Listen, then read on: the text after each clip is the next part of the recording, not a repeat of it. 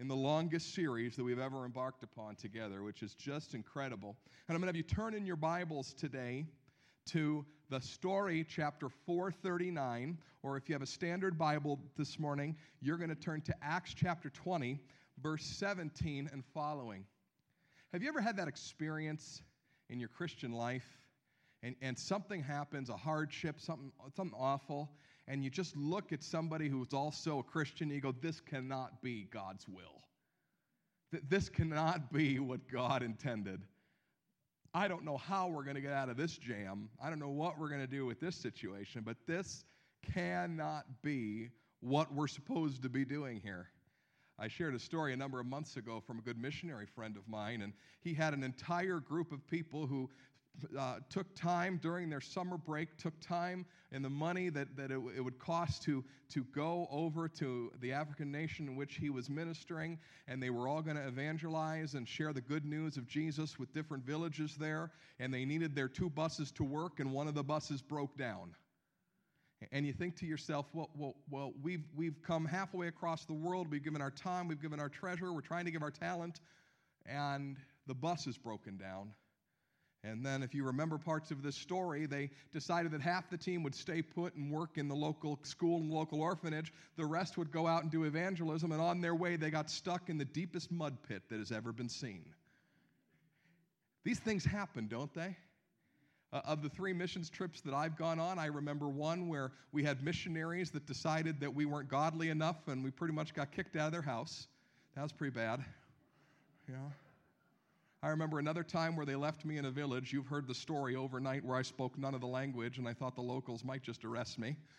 and the third time, I, I, had some students that had way too many tacos and a lot too much work and ended up uh, in the hospital. And you say, God, this can't be your will. Because now that I'm a Christian, now that I'm working for you, it should be sunshine and daisies, right? Things should be easy. And you meet different types of Christians, don't you? You meet the Christians that it is all sunshine and daisies, you know, they'll smile at you. Yeah, my leg just fell off, praise the Lord. Everything's good. You're like, what the heck? Your leg fell off. You know, you're allowed to mourn. There is a book in the Bible called Lamentations. Maybe you should read it right now, but they, they're all sunshine and daisies. And then you meet the other ones that you just hope you never have to have lunch with in your entire life because they operate in so much despair and suffering and whether they're suffering or not, they think they're suffering for Jesus. And there's just this, this, this dichotomy sometimes among God's people. And the question we want to answer today through the life of Paul, this gentleman we met last week who became the great theologian of the church, the great missionary to the Gentiles, is how are we supposed to understand hardships and struggles and the things that we go through in this life? What, what should it look like as New Testament Christians, those who have received the gift of the Holy Spirit, those who have received uh, salvation, those who are expecting resurrection from the dead, those of us who, who know we have a God that loves us? What should it look like, and how should we perceive what we're engaged in as followers of Jesus Christ? So, what I'm going to do with you today is do a two part thing. We're going to go ahead and look at the history of what's taking place in Paul's life to answer this question of what should it look like. But then we're going to turn to the theology. So we're going to start in Acts today, but then we are going to read in the book of Ephesians in real time what he was writing to the church of Ephesus during the time that all these things are going on. And hopefully, by the end of our time together today, we'll have a clear picture of what hardship really means and what life really looks like in faith with Jesus Christ. Are you in Acts chapter 20, verse 17, page 439 of the story? I think this week's title is Paul's Final Days. Well, let's see what they are marked by. It says in verse 17 of Acts 20, from Miletus, I don't expect you to know where Miletus is, it's okay. Paul sent to Ephesus for elders of the church. And when they arrived, he said to them, Guys, you know how I lived the whole time I was with you, from the first day I came to the province of Asia. I served the Lord with great humility and with tears in the midst of severe testing by the plots of my Jewish opponents. You know that I've not hesitated to preach anything that would be helpful to you, but have taught you publicly and from house to house. I have declared to both Jews and Greeks that they must turn to God in repentance and have faith in our Lord Jesus. And now, compelled by the Spirit, I'm going to Jerusalem not knowing what will happen to me there.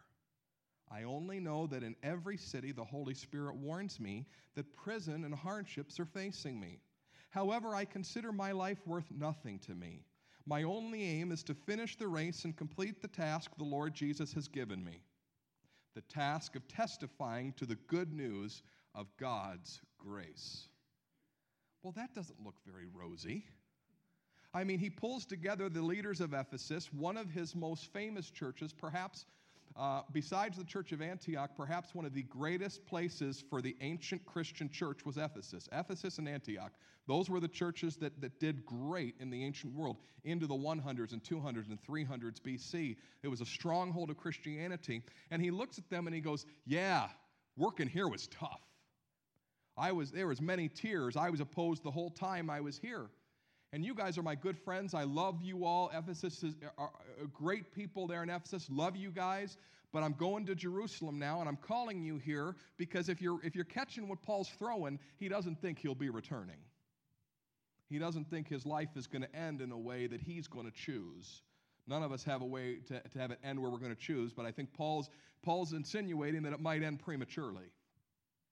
And he goes on to say, Everywhere I go, the Holy Spirit warns me it's going to be tough. This is not what you want or expect from one of the heroes of the Bible, is it? This is not the way the novel is supposed to end. This should not be the end of his story. We want things tied up in a nice little package. We want to hear something like this. And the Apostle Paul went from church to church ministering to people from that day forward. And when he reached a ripe old age, he retired to an inn in Ephesus, where he smoked his pipe and shared stories of God's goodness with all the hobbits and fellow travelers. That's what you want to hear. You want to tie it up in a bow. You, uh, you want Paul to, to have enjoyed the fruits of his labor because he suffered so much for God. And Paul says, I'm getting to the end of my life and I feel like more suffering awaits me. And as you read chapter 30 of the story this week, you'll see that there's a lot of hardship that awaits Paul. What ends up happening is he goes back to Jerusalem and he begins to meet with the leaders of the church and he goes up to the temple, which is so meaningful to him. But when he goes up to the temple, some people that recognize him as the missionary to the Gentiles, they see him and they stir up a riot right there, saying, This is the guy who's trying to get the Gentiles into, into the faith. This is the guy who we, we think is our main opponent. And they stir up a riot within the temple courts, and they literally are going to kill Paul, except that the Romans own Jerusalem. And here it is the Roman cohort that comes and saves Paul's life and they pull him out of this riotous crowd. But before he goes into the Roman fort, he looks at the leader of the Roman cohort and says, Can I say something to them? He goes, I guess. He turns around and he gets to preach to the people of Jerusalem. He gets to preach to the people who are about to kill him.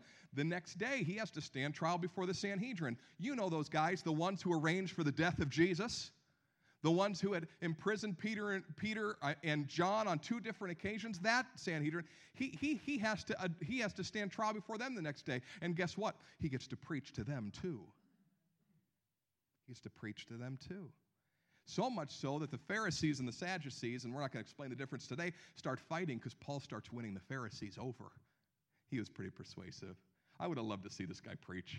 I have no doubt that I would have given all the money in my wallet in the offering and been on my face on the altar by the end of each service. That's, that is the type of, uh, of, of powerful ministry this guy has, but it's not over there. We find out that there's a plot to kill Paul the minute he leaves the Roman fort. The Romans have to transport him by night to the city of Caesarea just to save his life. And he has to stay imprisoned because the Romans don't want any more riots because Paul has been released. So they keep him in prison for years with no charges against him. He's done nothing of, of any import against the Roman government, and they leave him in prison for years. This is what Paul said when he looks to the Ephesians and says, I know that it's going to get harder from here.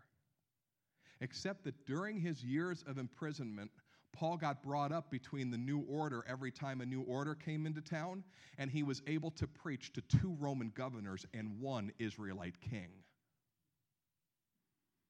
They then sent him to Rome. And here's the, here's the, here, here, here is the, one of the saddest jokes of the entire New Testament.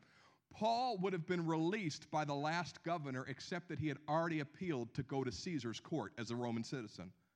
He had already appealed to say, I want to, I want to stand trial before the emperor. And because he had, he had to remain in prison, even with no charges against him. And he's transported to Rome, and of course, he's shipwrecked on the way there because he's Paul. But when he gets to Rome, it says he gets put under house arrest, not in a dungeon and the Jewish leaders would come and go, and he'd get to try to convince them that Jesus was the Messiah. And we find out in another part of the New Testament, even those within the emperor's household were getting saved through the ministry of Paul. So we have this picture forming, don't we? Of someone who is enduring incredible hardship. Nothing's going right.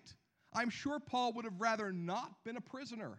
I'm sure Paul would have liked to go where he wanted to go. I'm sure Paul would not have liked to have two plots against his life and get shipwrecked. I'm sure Paul would have liked to walk the streets of Rome and not be under house arrest. I'm sure Paul would have liked it to happen a different way.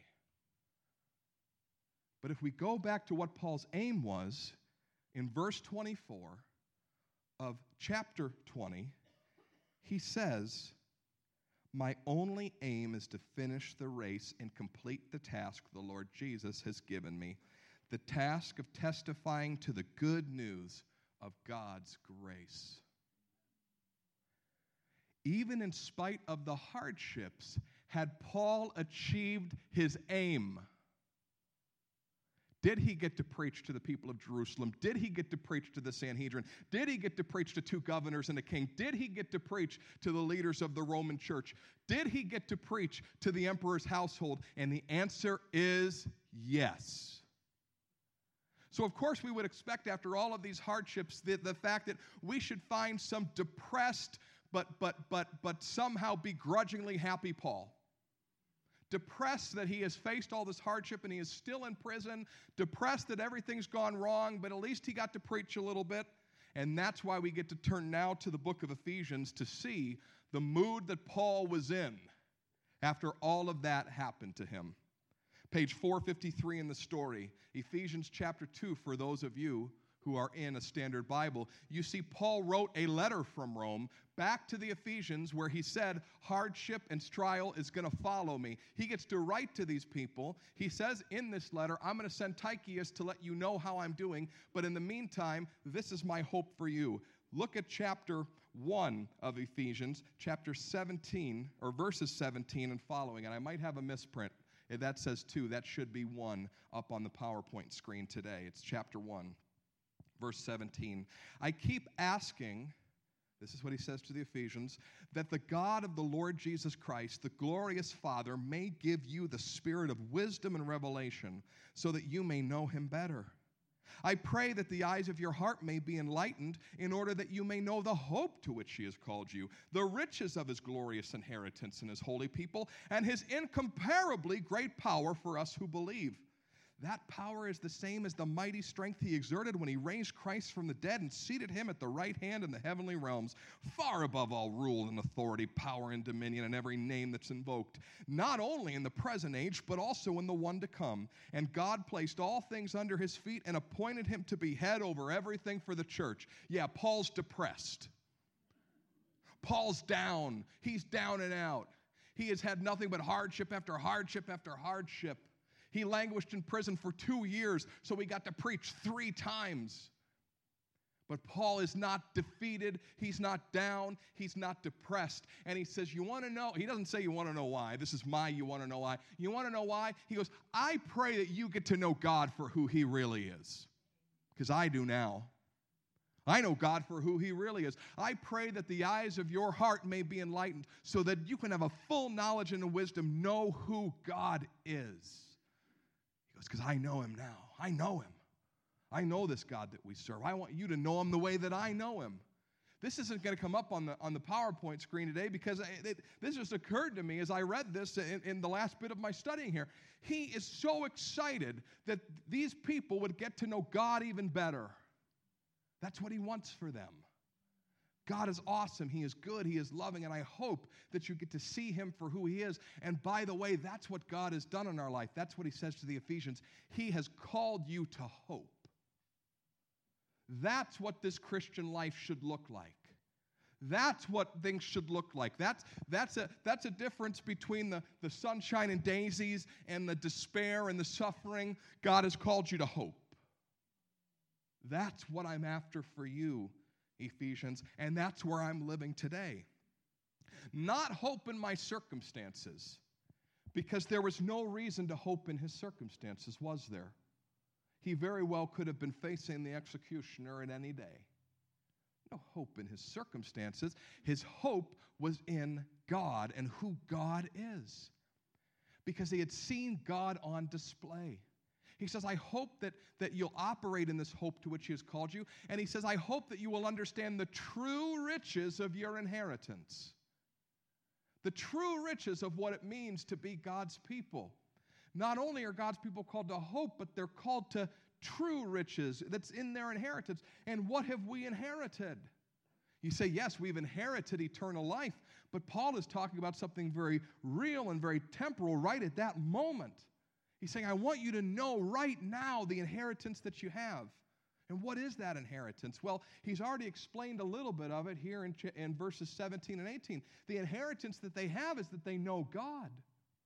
What's the greatest gift that God could give any of us? Is it health, wealth, freedom from hardship? The greatest gift that God could give any of us is Himself. You have the inheritance of knowing the God who created you. Not only that, but you have a calling, says Paul.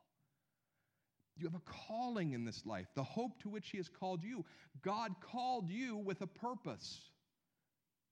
We find out in Ephesians chapter 2, verse 10, just what that calling means. It's one of our favorite verses to quote here at Victory Life. That calling is so clear because it says, You are God's workmanship created in Christ Jesus to do good works which God prepared in advance for you to do. That's your inheritance. Your inheritance is that not only do you get to know God, but you get to know why you're here and what you're doing in this life with God. So Paul can look at all the circumstances of his life and go, I have hope because I know who God is. I, I have true riches because I get to do what God has called me to do. I have hope in who God is. I have true riches because I'm getting to do what God has called me to do in this life. And therefore, I want you, Ephesians, to know his power. Now, that's an interesting statement because Paul's in chains. He says, I want you to know his power. How do we experience that power that Paul wants us to know? Is it through circumstance? Because obviously, Paul's circumstances weren't optimal. But oftentimes in the Christian life, we want to see God's power displayed. And let's be real and let's be honest because we're human beings. A lot of times we would love God's power to be displayed merely in our health. God, we want to feel good. We don't want to have ailments. We don't want to have things that, that, that, that we suffer from. Would you display your power in the ailments. What's interesting about the life of Paul is he said, I have a thorn in the flesh. I've asked God to remove it numerous times, and he won't. Paul had like walked by people and seen them healed just when his shadow was upon them, right? He had seen people healed miraculously, but he didn't get healed. Yet Paul says, I want to see your power displayed, God. Paul was not a TV preacher. He was not rolling in dough. Paul, Paul, I'm a TV preacher now, isn't this great? Yeah, yeah. yeah. Thank you to the 12 of you who subscribe to our YouTube channel. Now, I, I want Paul didn't have wealth. You know how Paul, Paul paid for his ministry? He was a leather worker. He said, Paul studied under, under Gamaliel. He was, a, he was a scholar. He's the theologian of the, of, of, of the New Testament church. You're telling me that he was a leather worker to help support his ministry? Yes, he was. Paul never had wealth, he never had health. And he didn't have a real good run of circumstances either, did he? So, how could he say that the power of God had been displayed and he wants them to know it? Because his only aim was to fulfill his calling. And his calling was to preach the gospel of Jesus Christ. And no matter what happened to him, he got to. He knew that his real inheritance was not health, it was not wealth, and it was not freedom from hardship. His real inheritance was his calling from the Lord. And if he operated in that calling, he could have joy. If he operated in that calling, he could have peace. And if he operated in that calling, he could see the power of God displayed. How else was Paul going to get to preach to two governors and a king? How else was he going to get a crowd that didn't kill him unless he was already in Roman custody in that day, in, on that day in Jerusalem? How else was he going to get to preach to the household of the emperor if he wasn't in chains in Rome? He even said in the book of Romans, I wish I could get to you guys, but I just can't. How else was Paul going to achieve God's aims for him unless he had suffered the hardships that he did and seen the power of God displayed in and through them? Paul knew the power of God. And that's why he said that power is the same power that raised Christ from the dead. And by the way, Christ is reigning at the right hand of God forevermore, right now. And he is over every authority, every ruler, every power, every dominion. And you know how I know that? Because of the last four years of my life. Because no matter what they do to me, he wins no matter what happens, no matter what seems unfavorable to me, God's will will out. And I have seen over and over again in my life that God's will and God's kingdom will come if I remain submitted to Him and operating in His will, regardless of the circumstances or the hardships. And here's the best thing He says here in Ephesians He says that God right now is over every power, every authority, every dominion. Just, just put another adjective up there, put another noun up there. You can, you, can, you can put it up there. God is over them. And listen to how He puts it. He doesn't put it in the age to come and, and also in the present age. No, he reverses them. He says, God's the boss right now. Oh, and also in eternity. Eternity comes second for Paul because he's seen God's power displayed today. Regardless of who's on the throne, regardless of who's in the White House, some of you Trump people, some of you Obama people, I don't care. He's over both of them. His kingdom come and His will be done, regardless of who's in authority. It doesn't matter who's in the Kremlin, it doesn't matter who's in parliament, it doesn't matter who's the chief of police. God's kingdom is advancing. And if you want to see His power displayed, you must be operating in a realm that says, My inheritance is my calling I'm going to walk in that calling and I'm going to trust that I'm going to see the Lord's power displayed and his authority on display. That's what the Christian walk should look like. Not that we are free from hardships. That day is going to come, folks. The resurrected king is going to resurrect you. There will be a day when there's no more night, no more tears, no more pain. But we are in the interlude today, and the interlude is about getting people saved getting people connected to the kingdom of God, getting people connected to who Jesus is and what, what he's trying to do in their life. That's our job right now. And with that task is going to come hardship. But in that task, we will see the power of God displayed. That's why people like Paul can be so joyous because he's seen who God is and he sees that God wins every time. So here's the questions for you today. Pastor Matt, are you inviting me to embrace pain and suffering? That's a tough question. I am not theology of suffering guy. I have to be honest. There's a, there's a whole realm of theological study when you, when you go to seminary, all about the theology of suffering. And I have to tell you, I find too much joy and hope in the Lord to focus on suffering. I'm not theology of suffering guy. And it's not what I want to call our church to. But I do want to say this. If the possibility of you suffering resulted in more people joining the kingdom of God, would it be worth it?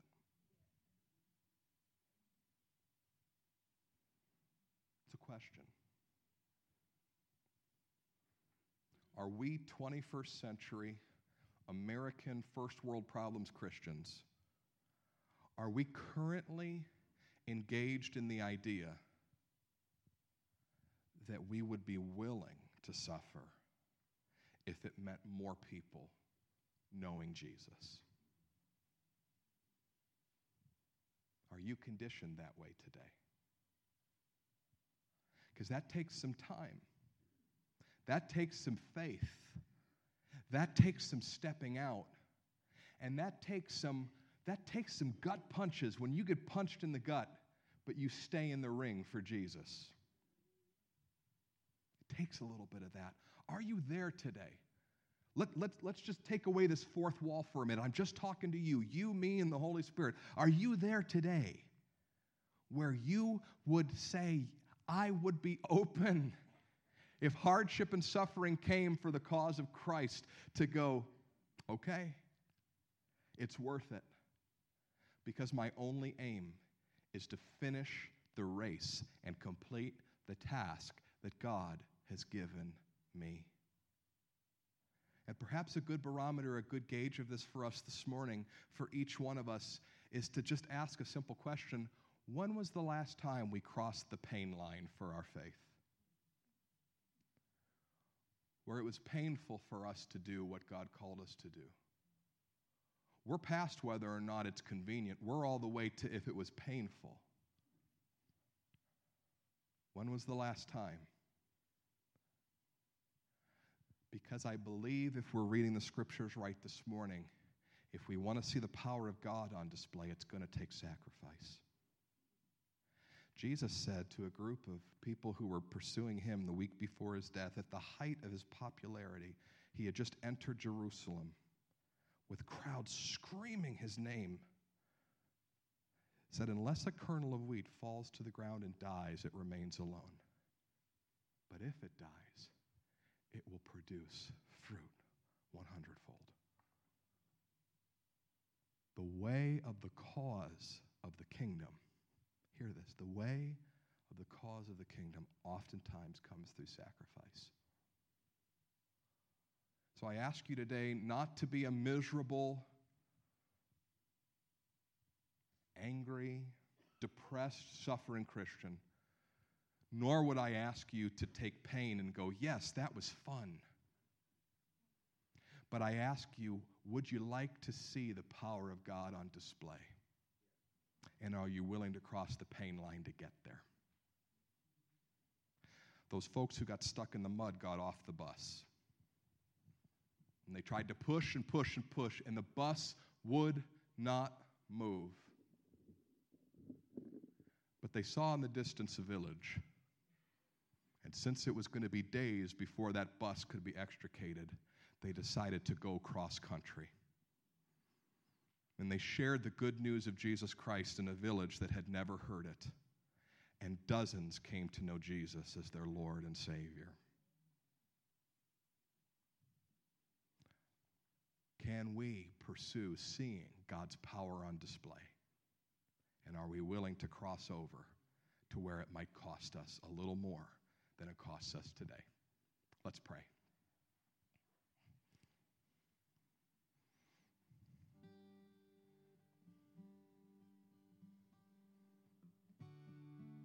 Heavenly Father, I don't know what you're doing in individuals today, but I trust you're doing something in many people in this room. God, for the ones who are newer to faith in Jesus Christ, they're already tasting and seeing that this thing is good because they have hope and they have peace and they have assurance. And as you get control of their lives, things do get better. Your word is perfect and it's true, and a relationship with Jesus is such a gift. Lord, we thank you for those who are new in faith today, and they are celebrating all the good things that, it, that comes with knowing you. But I feel like there is also a stirring among us today for some who perhaps have been insulating ourselves against hardship and pain. Wanted to see your power on display in our finances or our health or our lack of hardships. Instead of perhaps, Lord, asking what you are trying to do in our lives through those things. And asking, God, could you use me in spite or because of what I face? Are you trying to call me to something greater and deeper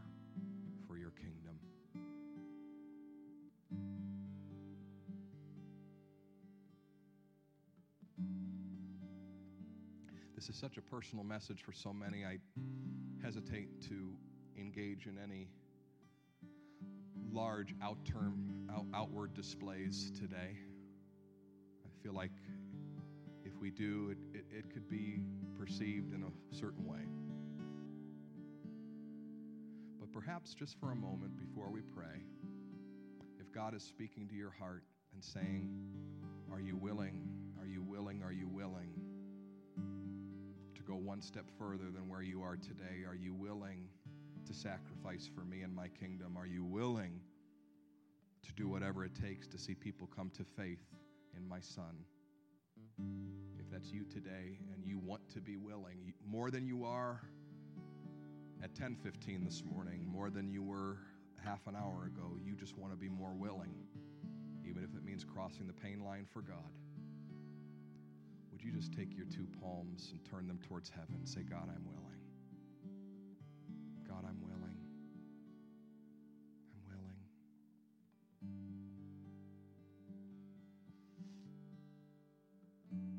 God, it's a hard thing that we do today because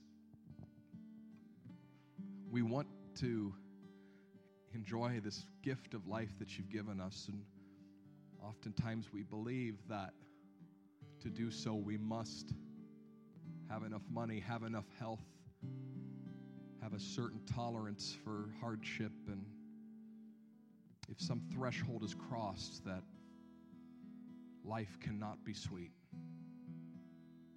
But Lord, as your people today, with maturity and resolve, we're saying to you, God, we are open to going further in our relationship with you, even if it costs us more. We're willing, God. We want to be willing. Teach us to be willing to do hard things if it means advancing your kingdom. Allow us to be willing to sacrifice if it means more people who know Jesus. Allow us, Lord, some of us, to take radical steps of faith in you because we know that you are the boss. You're on the throne today. And you'll do amazing things in and through us. God, we don't want to experience pain. But Lord, we want to experience you. So, Lord, we pray that you'd be evident in our lives. Lord, we pray that in the next hardship we face, we could ask the question Lord, what do you want? What can I do? Help me to complete the task and finish my race for you, Lord Jesus, for it is my only aim. We pray these things today in Jesus' name. And all God's people said.